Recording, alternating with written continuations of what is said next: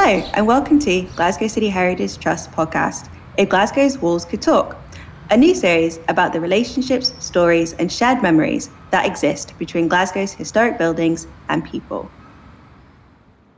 Hello, I'm Neil Murphy, and welcome to If Glasgow's Walls Could Talk, a podcast by Glasgow City Heritage Trust about the stories and relationships between historic buildings and people in Glasgow. Today we are talking about Glasgow and slavery and about buildings and streets in our city named after tobacco merchants and slave traders. In particular, we will focus on one building that was built with the wealth coming from the work of enslaved people. From the 1700s until the UK abolished slavery in 1833, Glasgow merchants made fortunes from trading tobacco, sugar, rum, and cotton produced on plantations or in factories by slaves that they owned. Historians have recorded 19 slave voyages leaving Greenock and Port Glasgow in the six decades between 1706 and 1766, carrying roughly 3,000 people into slavery. Now, if there is an area associated with slavery within Glasgow, it is the streets of what we now call the Merchant City, which is really the first and second new towns of Glasgow.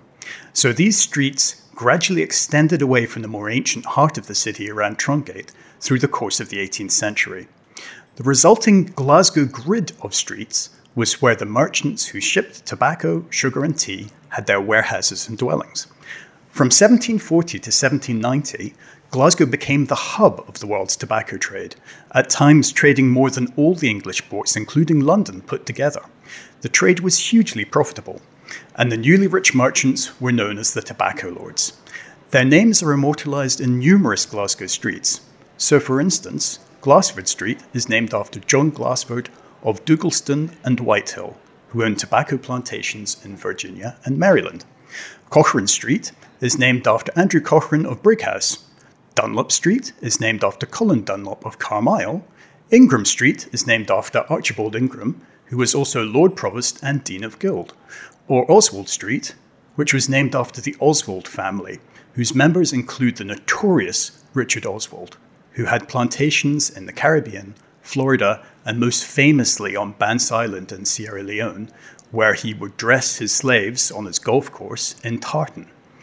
So, just to show you how linked up all of this is, if you look at, say, Virginia Street, which was named after the American colony, just off it you have the site of what is now the sadly lost tobacco exchange, where sugar and tobacco were bought and sold during the 18th and 19th century. In a good example of Glasgow urbanism, the view down the street was originally terminated by the Virginia Mansion, which was built by the tobacco lord George Buchanan. Demolished in 1841, it was rebuilt as the Glasgow and Ship Bank and is now Corinthian. So even Glasgow's grid of streets, all of this just harks back to the American colonies because that was where they took their form of urbanism from. So in June 2020, Black Lives Matter's demonstrators in Bristol pulled down the statue of the 17th century slave trader Edward Colston.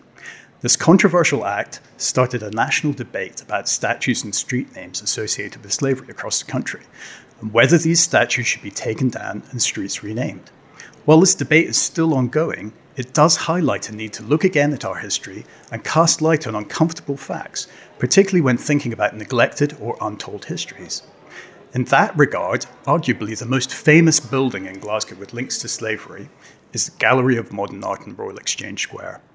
Goma, as it is now known, was originally the Cunningham Mansion, owned by tobacco lord William Cunningham of Lainshaw. Cunningham was an astute businessman who made his fortune from trade in tobacco and sugar and was deeply linked with slavery. In 1780, Cunningham spent £10,000 constructing his mansion. This is roughly around £1.5 million today. So in 1817, the mansion was then purchased by the Royal Bank of Scotland and was initially used as their Glasgow headquarters. Ten years later, the bank sold it to a consortium led by James Ewing of Strathleven. Now, he's quite interesting too because even though he was heavily involved in a whole kind of range of initiatives in Glasgow, things like setting up the necropolis, he was also the owner of 586 slaves, on five plantations in Jamaica, and he received over £9,000 in compensation from the British government for the loss of his property, i.e., his slaves, on the back of the 1833 Act. So, and it was he who commissioned architect David Hamilton to transform and extend the mansion into the Royal Exchange for Glasgow. Glasgow Corporation acquired the building in 1949, moving Stirling's library from nearby Miller Street into the former exchange. And then later, in 1996, the building was converted to house Glasgow's Gallery of Modern Art with a mural of the Glasgow coat of arms by artist Niki de Saint-Phalle over the entrance. So this beautiful neoclassical building has been a home, a bank, an exchange, and a library before its current use as a gallery. So it's a great example of adaptive reuse within the city. So, our guest today is Katie Bruce, producer and curator at GOMA, where she is responsible for GOMA's exhibition and public programme and contemporary art acquisitions for Glasgow museums. Katie has worked at GOMA since September 2002 and has an expanded curatorial practice working primarily with socially engaged artists. At the end of July 2017, the Gallery of Modern Art unveiled a permanent display called stones steeped in history that tells the story of the building from before it was built in 1776 through its various uses and modifications as described on GOMA's websites. Stone steeped in history allows us to tell the story of the building through times of great wealth and from international trade, with undeniable links to slavery, to being one of the city's first telephone exchanges, and on to Glasgow's rise as a centre for arts and culture. So, Katie, welcome to the podcast. Thank you very much, and that's quite an introduction. So, well, we're glad to have you on board. So, we have a number of questions for you. So, first off, do you think it is easier to interpret objects and works of art related to slavery than to buildings? I think, like everything, it really does depend um, on what on what you have and what you have access to. I think one of the things that we'd kind of talked about for a number of years within Glasgow museums is objects that directly related to the history of slavery that we felt were were quite obvious to visitors. We didn't have as many of, um, and our buildings were at, at that point, particularly Goma, um, one of the most visible direct connections to Glasgow's history of slavery. So I suppose that that then started the conversations around about um, stone steeped in history, but it had also been referred to really briefly um, within the opening publication for Goma and in notes that we had about the building that our visitor assistants would talk to visitors about. Um, I think in some ways objects are easier because you expect an object to have a label next to it. So for audiences coming in, they look for that information with buildings in the city. We don't expect to find a label telling you the history of every single building in the city around about it. So I suppose people um, do their own searching or find out their their own ways of looking at it.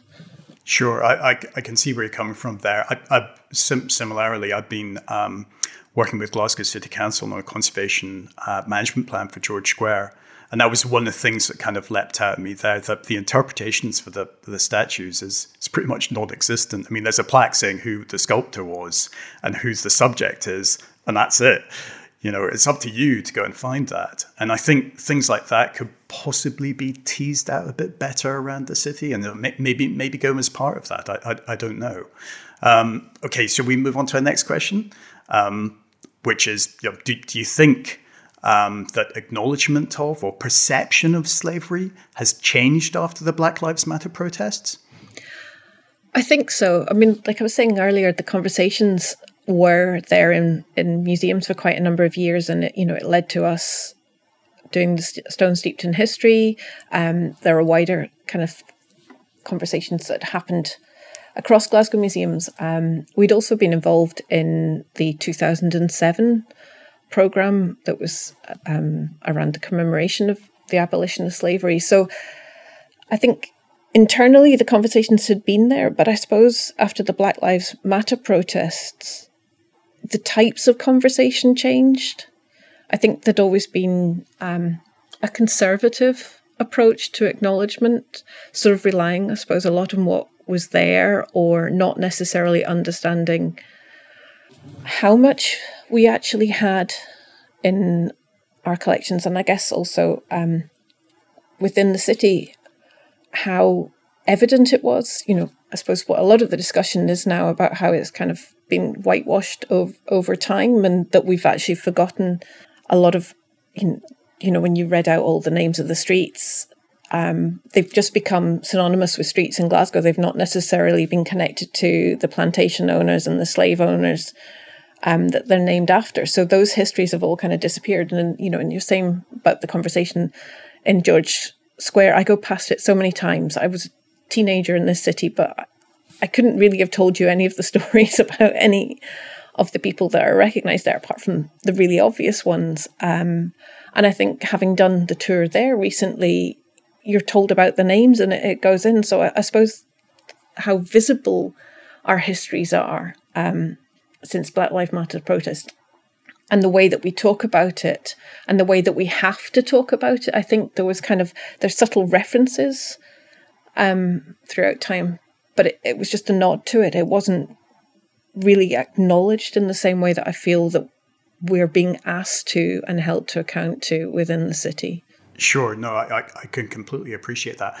Um, it's funny because it's something that we we started looking at um, a couple of years ago, and it was very much on the back. I mean, ha- having you know knowing something about the history of George Square, knowing something about the kind of the, the hidden histories of um, some of the stories behind some of the monuments within the square. Um, I was very conscious of when the whole debate over the Confederacy um, monuments in the United States kicked off, and so we organised a city talk on the back of that, and that was quite interesting. It was like challenging, you know, how, how do we deal with these issues in Glasgow? And it was funny that happened about uh, when, when was it? Um, sort of early 2019. That had been something I'd been planning for a whole year before that. Um, and it was interesting to hear people's responses to that because I was acutely conscious by that point that this was something that we were going to have to tackle. And I was, you know, had been speaking to various people like Dr. Stephen Mullen um, and Councillor Graham Campbell and pe- people like that. So I, I was acutely conscious of it. So it was interesting to hear what they had to say about issues like that and begin to think, you know, how how could we tackle this um, part of Glasgow's story, which I think is incredibly important. Um, because I think you have to be honest about these things, and it's kind of a truth and reconciliation thing, and it's about how, how you tease that out properly and tell the full story in all its richness. And it means that you know there are going to be negative aspects that you you will have to bring out, and we will have to confront as a society. But I don't think that's necessarily a bad thing. I think you can grow from something like that. Um, okay, m- moving on. Um, the next question is: Are, are people more curious and more ready to know about these issues? Is that something that you're you're finding? I think, particularly within GOMA, people were asking us about the history of the building. It's a kind of un- uniquely beautiful building in that you know you described it moved from a house to a Royal Exchange um, to a gallery. So it's had various additions at various points in its its lifetime, and so I think visitors f- that we've had over the number of years have asked about it because it's not a straightforward modern and contemporary art gallery. Um, in lots of ways, it's it's got quite a, a, an odd way of going around it. So I think from an architectural point of view, people were interested. And then when you delve deeper, thinking about uses of a building, layers of history, layers of ghosts that, you know, are kind of in, in our walls. Um, and I guess as, you know, more and more the rise of social media and, and people can easily circulate past images of the city. So you see it in um, in times before, and we're also able to do that. So I think there was a genuine curiosity um, about it um, and the history, and I think also artists that we've worked with. Um, definitely, in my experience over the last few years, they've looked into different histories of the building um, from their perspective. So Aleksandra Domanović in 2014 was really interested in the notion of the telephone exchange. Um, other artists more recently, like Kam- Camara Taylor, have looked into um, the connections to empire um, and others as well. So I think you know that complex history is is is of interest, and I think also within the city, um, the connections to empire um, and slavery. I mean, there's been a huge amount of work um, done over the years by CRER and through Black History Month. I think has start that started to raise awareness of this in in ways, and you know, I suppose as I was saying before, that that circulation um, of social media um, and being able to find out small things or see see images of your your area or your city in times gone by, um, that, that provokes an interest and, and, ways of looking back. And it's it's sometimes easier when you can Google something and, and a, an obscure historical fact comes up at you. So I think you know all of these things kind of contribute. It, it is fascinating, you know, being able to figure out now, thanks to the research that um, several people, you know, Steve, Stephen Mull in particular, have been able to do to to see where, you know, these these parts of the city, buildings, institutions where they did get their money from and where, where legacies from, from slavery had been left. And when you look, you look at the research and you see who it was that benefited from the kind of the 1837 uh, compensation um, that the British government, um, uh, you know, handed out on the, the, and this is what astonishes me: the idea of the loss of property, which was actually people, and that the, the, the slaves themselves were not compensated and had to take part in the apprentice scheme. And you think, you know, that's absolutely shocking. And yet there it is, and there is a record of it, and you can see on um, interactive maps nowadays where where all that is is located. And you know, it's not just Glasgow. There's there's actually more of it in Edinburgh, um, which, which, is quite fascinating. And so, when kind of looking at this, um, do you think um, because we're having to look at this you know, not just in Scotland but nationwide as well. Is is there a difference here between Scotland and England? Has, has Scotland been slower in recognizing that, um, you know, that it too had a role within the, the slave trade? Yes, because uh, I'm by no means an expert on this, but I think you know from from what I understood, the slave trade was acknowledged before through the ships. It wasn't necessarily the profits from it. And so when you said earlier that, you know, 17 ships went from Glasgow, although we might have been involved in the shipbuilding for a lot more than those 17 ships um, that were involved in the slave trade, I think England, because the ports were actively used and there was an, an active um, community asking questions about that direct involvement in the trafficking and the Middle Passage, that I think it's an interesting one because I think that then became the conversation rather than what you know what you're what we now talk about is the legacy of empire and slavery in very different ways. And you know still I suppose pre 2007 when we started to look more at um, slavery and the abolition of it which was not the ending of it um, that the recognition of what actually happened in Glasgow um, came through but also how broad the impact of empire and slavery is um, was still is and is ongoing. And so i suppose it, it's a far it's it's much less of a black and white conversation that i think it was before that meant that scotland could slightly avoid looking at it looking at itself. And i think as you say with the reparations. Yeah i I, I think so. And I think it's interesting because because we are slightly divorced from it which is part of the problem. So what, what you find is because Glasgow's role in the actual um, the ships and um, and and you know the ships that actually took slaves from here across the Atlantic is actually relatively limited compared to Liverpool and Bristol. But then when you actually look at Liverpool, you discover that 128 of those captains on those ships were Scots and you know that all, all the various Scottish merchants who are based down there, and that includes people like um, like Gladstone. And um, his Gladstone's father, you know, was in it up to his necks in um, British Guiana, and um, and Gladstone, when he first gets into Parliament, is actually one of the people who argues against the um, the, the kind of the abolition of, of slavery based on the fact that his father, given his, his links to the West Indies Association, is one of the key players in all of this.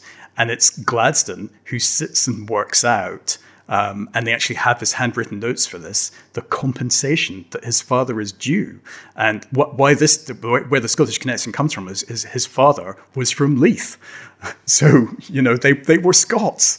And so it's again we we are we are in it up to our necks in it. Um, uh, a couple of years ago, I was investigating the architect Henry Edward Clifford, who's a very good Glasgow style architect, and who's one of the people who helped train Charles Rennie Mackintosh. And his he actually came from Trinidad. And when you look back at his father, his father was one of the people who was compensated in 1837. And so his father had at that point he just had two slaves, but still, you know, that was that was in the background. And when I, when I talk about him, I talk about the shock it must have been of having you know having had this this um, childhood in the tropics and then coming over to the UK and how very different it must have been coming to Glasgow and how cold Glasgow must have been. But he obviously harked back to his childhood because later on in his life, when he retired, the house that he built himself when he retired was named after the family's plantation in Trinidad. So he obviously had fond recollections of it, and yet he was immersed in what was a slave society at that time. So, you know, very, very interesting. So, okay, m- moving on again. Um, do you think it is possible to correctly interpret and highlight the history of a building? So, this is something we've been touching on in our conversation.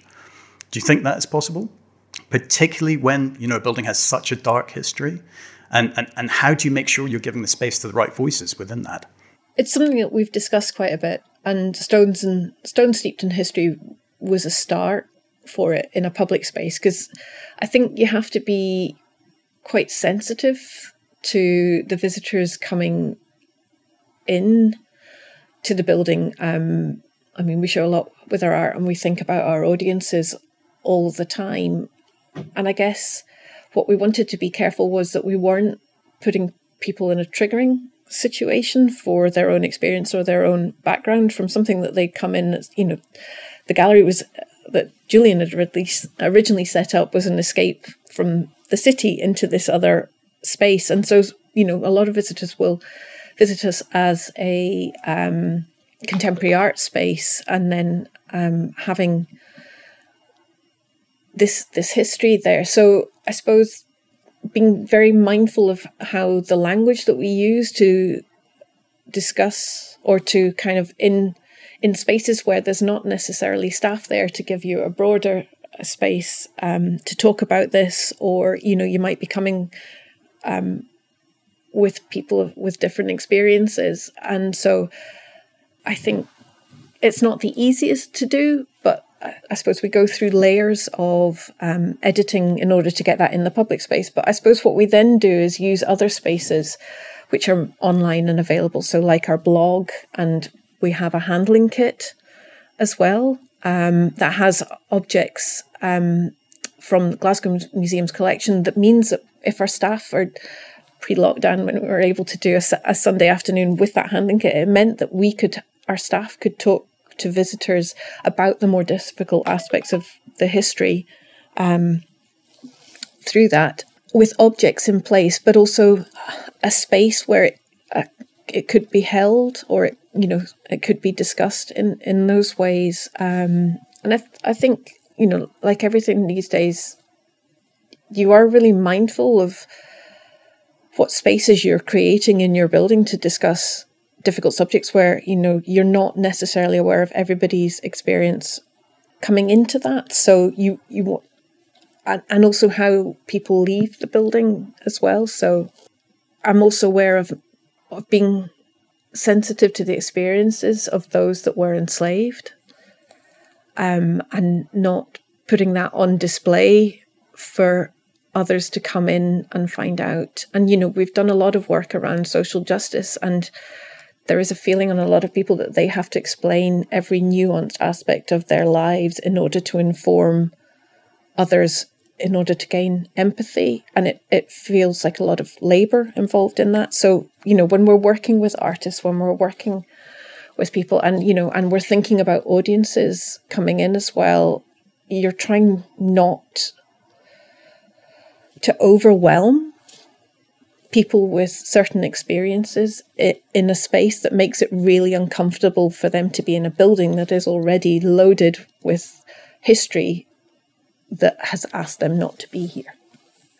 So I think that you know there's lots lots of things that we're thinking about. So you know like when you say it's not necessary there's there's a route that you can go down that I think in some ways a Stone Steeps in History does so. It looks at the facts. We worked with our social, um, our history, Scottish history curator Tony, to look at the research and the facts, and so that we put that further, we put that into into the space. And I suppose some of the other works that we have in the building, um, through the artworks, refer to the building's history, but some of them are more oblique, and some of them allow for a space for the audiences to bring their own experiences and to then be I suppose, interested to go and look elsewhere or feel some kind of connection to the stories that the artists are telling through their work. If that make if that kind of helps, I, I don't think there's a straight a straight answer in terms of these things. No, no, I can appreciate that, and and it, it, it is not easy. Um, I, am thinking two instances from from my own life. Um, I, I lived in Berlin for a while, and fantastic city, but in the winters I found it quite a dark city and quite. Um, I was always conscious of what had happened in the war, and there was one particular uh, space which was an artist space, but it was a huge complex which was for the Siemens factory, um, which was out in the east, and it was it was this huge cobbled courtyard with these enormous kind of searchlight spotlights on it. And walking through that all you could think of was all the people who were gathered for the concentration camps. And you were kind of acutely conscious. That, i mean there was nothing there to explain any of that to you there was no interpretation whatsoever but you were thinking that this must have been the kind of space where that happened. Um, and that made me feel incredibly uncomfortable. So, you know, what you're talking about in terms of triggering people and, and being conscious of people's sensitivities, absolutely. Um, and on that particular point, um, where do you think Glasgow is in terms of its journey towards recognizing this kind of history? And, and do you think there's still a long road to go? Yeah, I, I think a lot of people would acknowledge it's fairly early days in recognizing this history. Um, there is information out there, there are access points out there, and um, but like you say, a lot of us are feeling uncomfortable about things that we have taken for granted and easily spoken about in the past to audiences because they were the accepted histories. They were, the, you know, merchants. We are in the middle of the merchant city. It was a it's a marketing cam campaign. Yes. You know, we are a world class tourist yeah, destination. Totally. Yeah, it's a it's it's it's a construct. Yep. It's a it's a contract a construct that Yes, James, you know, James James Kelman saying, you know, it shouldn't shouldn't be called that. It should be it should be the working class city. Yep, you've got all all of these stories within, you know, a history a history of a city that is incredibly um, proud of itself. It's really difficult to challenge anything about it because it's talked about its radical roots, um, its empathy, it's all of these things. But actually, you know, I was thinking when you you were um, saying about how how we talk about things. You know, I'm I'm I'm more East Coast, my my family, um, but you know, you just my my gran, you just have half an aspirin and get on with it. You know, you don't talk about things. You don't go to trauma. You don't. You, you don't it's think the about Scottish how, way. It, yeah, so I suppose there are some of those things about you know when you're talking about Berlin and a very different approach and and trauma, but you know equally, you know like they were saying in Bristol, we're putting sites of trauma in front of people and calling and flag waving around it, calling our, our history and not really understanding what that means for for other people. So I suppose that's that thing. And you know, if it was really easy, and if you know we we'd done a lot around about this, you know, we'd have done it. It's it's not going it's not going to be an easy conversation, and it's not at, any point. And you know, there are things that come up in various conversations, you know, from works I was with two or three years ago that actually you're you are having to rethink it or go back and check how the artist feels about things now because everything, you know, lots of conversations are quite fluid. We are being asked really hard hard questions to not not just acknowledge but to change and to rethink a lot of our practices because we're we've centered our, our our white experience quite easily into that. But then, uh, you know, and the city has changed our globe, our relationship to the rest of the world has has changed, um, and we need to be mindful of that and think about how we do that and and stop centering um, so much there. Um, you know, especially when we have a collection within the city that is civic civic recognized and it is an international collection. It has an incredibly yes. rich yeah, yeah, histories within it, but they're all told Very from much. our perspective. Yes. So- Yeah, yeah, yeah, yes. I suppose that, that that's true. And is, is some is that something that you're learning from all of these various projects, and and how you communicate that then to your audience?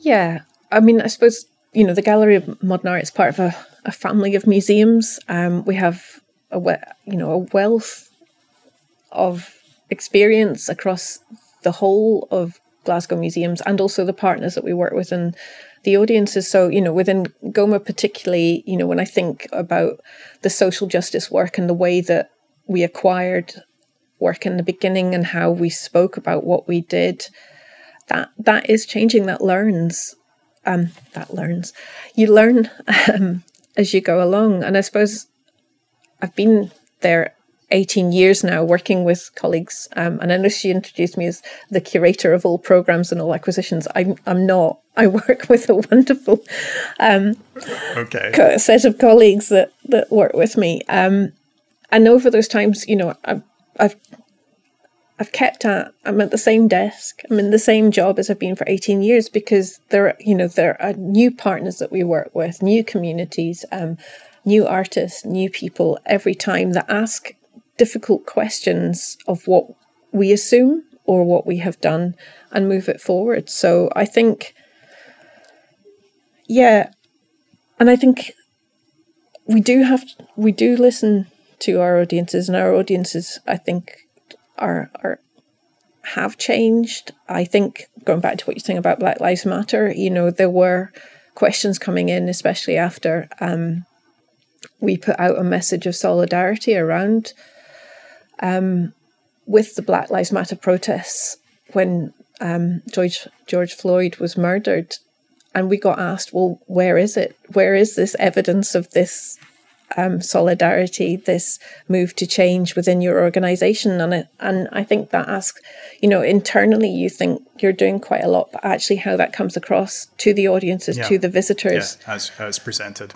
Yeah. as presented that's maybe not there and that's something that we really have to think about because you can talk you can list loads of projects but if it's not how people understand or see you they are not going to engage with you so i suppose that's a big learning for us that um, we we need to keep thinking about and talking to people um, and also trying to do um, and in order to kind of communicate a lot of the internal thinking. And you know it's museums and you know you said you you know you had talks that took a couple of years to get to fruition. Museums are very very slow.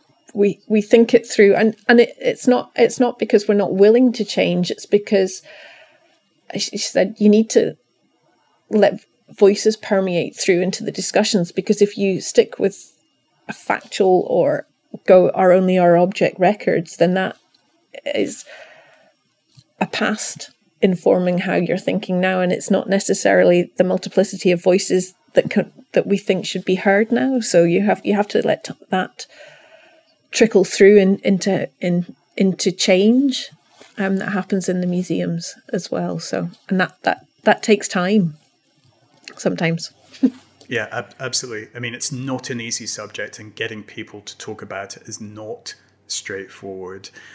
It is sadly all tied up with culture wars and politics, and that that you know that too makes people uncomfortable, and which which is unfortunate because you know, and particularly how all this has been presented when you look at what the, the, the National Trust has been doing down south, and then how that has been politicized, which I think is a great shame because it's actually really fascinating and and I think we should look at these issues. And this this is most of this comes out in when when you look at Goma and when you look at people like um, at William Cunningham and James Ewing. Um, because they used that that money that they that they gained, and um, and you realize how completely, particularly with Cunningham, he was completely immersed in the culture of the early American colonies in, in Virginia, um, because he was based as one of the apprentices at age 15 up um, Chesapeake Bay. And that was at the point where in Virginia, where you get over a certain year period, that there's hundreds of thousands of slaves are being are being brought in to you know to work on the plantations. And so you know he couldn't not have been aware of that. He could not have been aware of all the suffering. Um, so in that that regard again you know you, you've, you've talked about how artists have responded um, to that kind of history about about the building. It would be interesting to know more about that. How, how, how have they done that? And in particular with exhibitions you've hosted. Yeah so there've been various exhibitions over the years. So i suppose going back specifically to 2007 um, we worked with the artist Graham Fagen, um, who had a long standing interest in Burns, but also an interest in reggae music, and um, did a body of research about um, the voyages that Burns never took to go to Jamaica um, to work as a plantation manager. And so that body of work was shown in 2007. And at the same time, Beth Ford was based up at St Mungo Museum. Um, and Beth um, w- was based in Glasgow at that time, is now down in London um, and is biracial, um, part Barbadian and um, part Scottish. And she looked in, into that sort of personal but also um, history of uh, in, enslaved people and, and looked at um, the David Livingstone Centre in Blantyre and um, I've now completely blanked the name of the work. Um, the, sh- the Shadow of the Ego. I should have looked that up. Um, but we showed that as part of exhibitions, and that's that. It was kind of a quiet work in 2007, and it's been shown a couple of times in Goma since. And you know, it's one of those things that inserted into an exhibition, it really asks a lot of questions, and it, it kind of it's a photograph of her wearing a mask, um, which silences you. So it's like a metal mask that has a tongue depressor that silences you, that would have been used to keep people quiet. Um, and she made a glass version of this, and so I suppose the the fragility of the glass version and the brutality of the real version within the photograph are there and and um, ask a lot of very difficult questions of us um, in in terms of that. And I suppose um,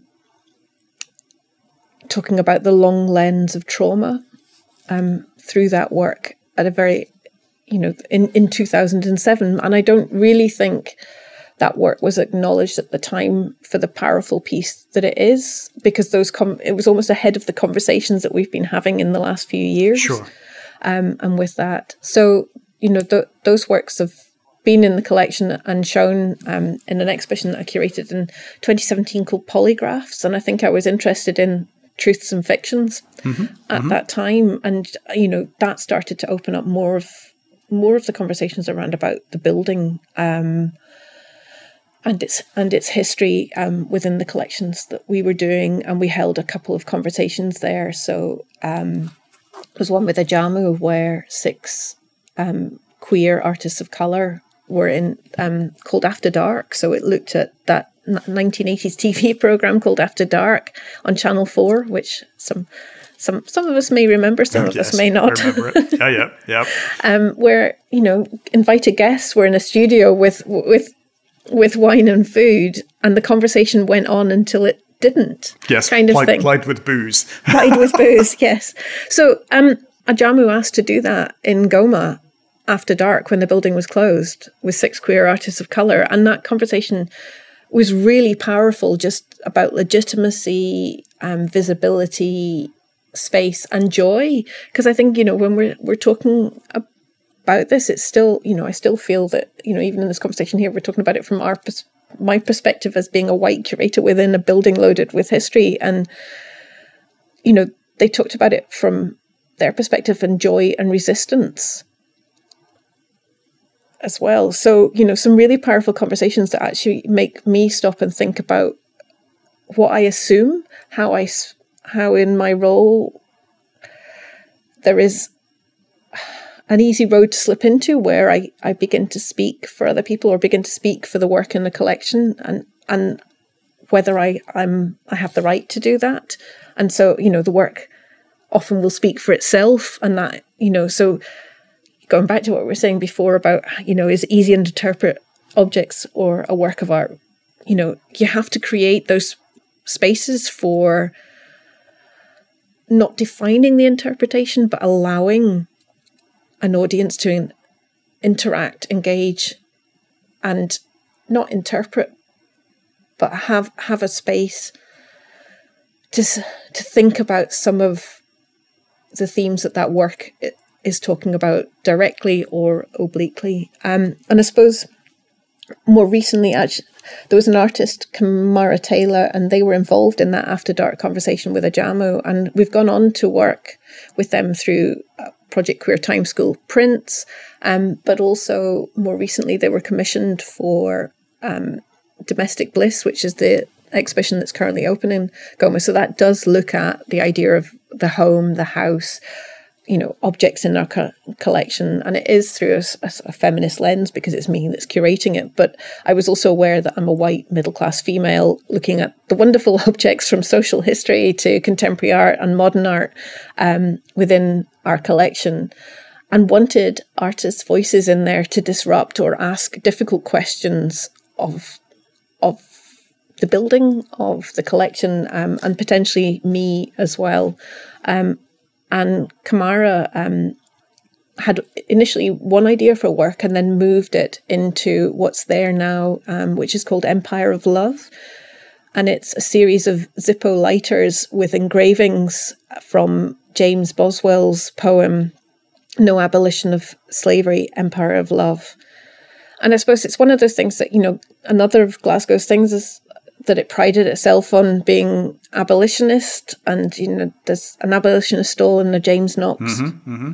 No, is, is it James Knox or John Knox painting at Kelvin Grove?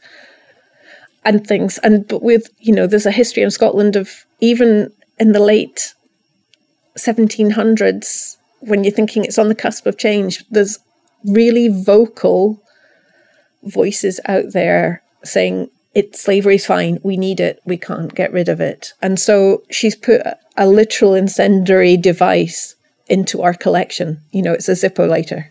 Mm-hmm. And so for her, it, it's a really beautiful object that just is like the blue torch paper, as it yes, exactly. And so you know, and those are what I find exciting about work working with artists because they can they can in insert a voice into a space that can ask a lot of questions. It's not necessary, and it doesn't. It's not having the answers. It's just in. It's inserted into a corner cabinet in the exhibition Domestic Bliss, which has a Wedgwood teapot from the middle of the 1700s, which has um, the Tea Party, which was a famous design there on an earthenware pot, which was where the aspiring middle class would be buying this pot. And it has a, a gentrified couple sitting having a cup of tea being served by a young enslaved black servant. And it's it's just there. And then it has a glasgow miles better mug next to it.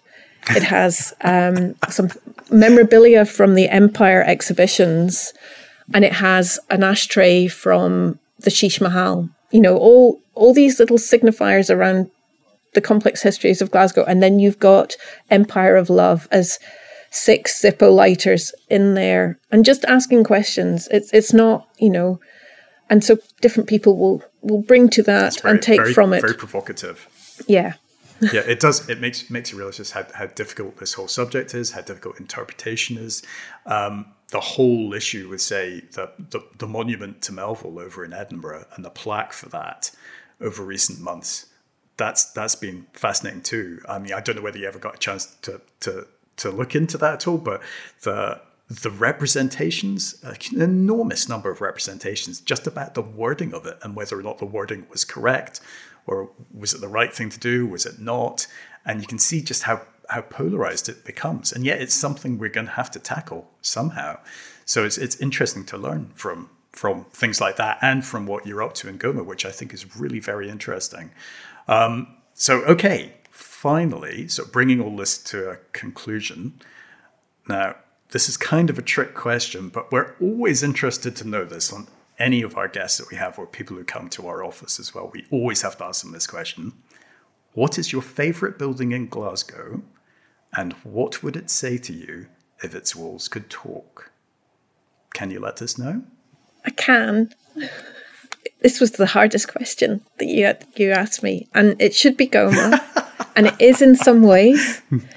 But I was thinking about it, and I think it's actually the the station building at Queen's Park, and it's for an, a couple of reasons. Okay. Not necessarily always the obvious ones. Um, I used to get the train to school, and it wasn't to Queen's Park, but the building was very, very similar to the Queen's Park train station building.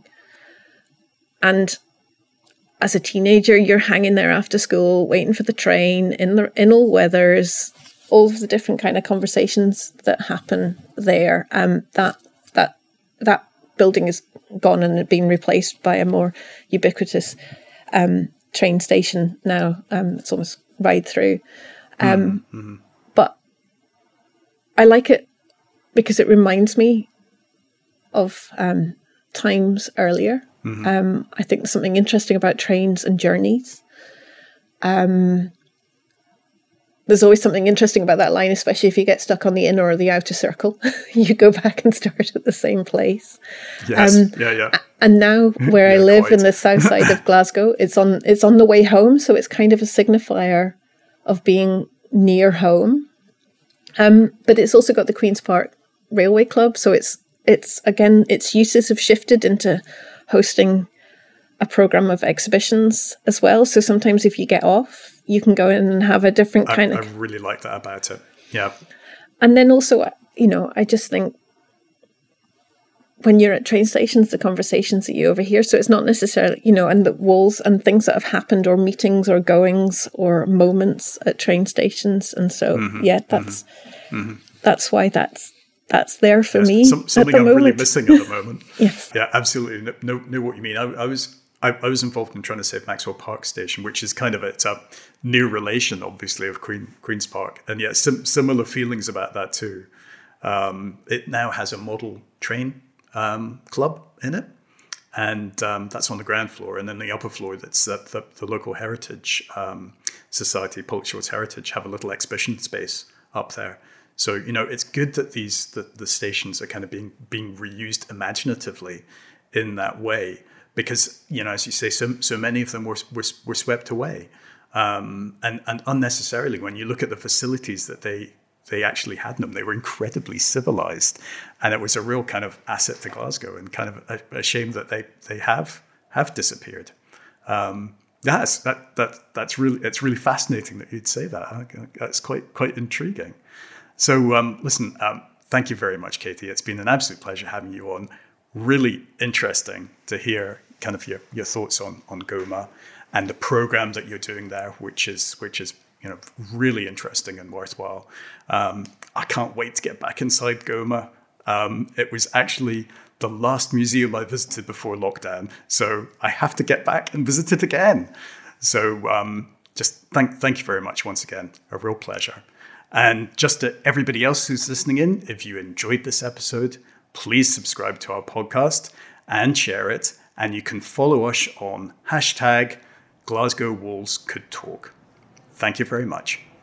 The following message was submitted by a member of the public. If you want to leave a message about your opinions, memories, and thoughts about Glasgow's historic built environment, have a look at our website to find out how. I thought the addition of an additional street name below the historical one, clear white writing on black background belonging to a slave, was a sensitive way of preserving Glasgow's architectural heritage, whilst encouraging us to recognise that the wealth was largely derived from slave trades. Glasgow City Heritage Trust is an independent charity and grant funder that promotes the understanding, appreciation, and conservation of Glasgow's historic built environment. Want to know more? Have a look at our website at glasgowheritage.org.uk and follow us on social media at Glasgow Heritage. This podcast was produced by Inner Ear for Glasgow City Heritage Trust. This podcast is kindly sponsored by the National Trust for Scotland and supported by Tunnocks.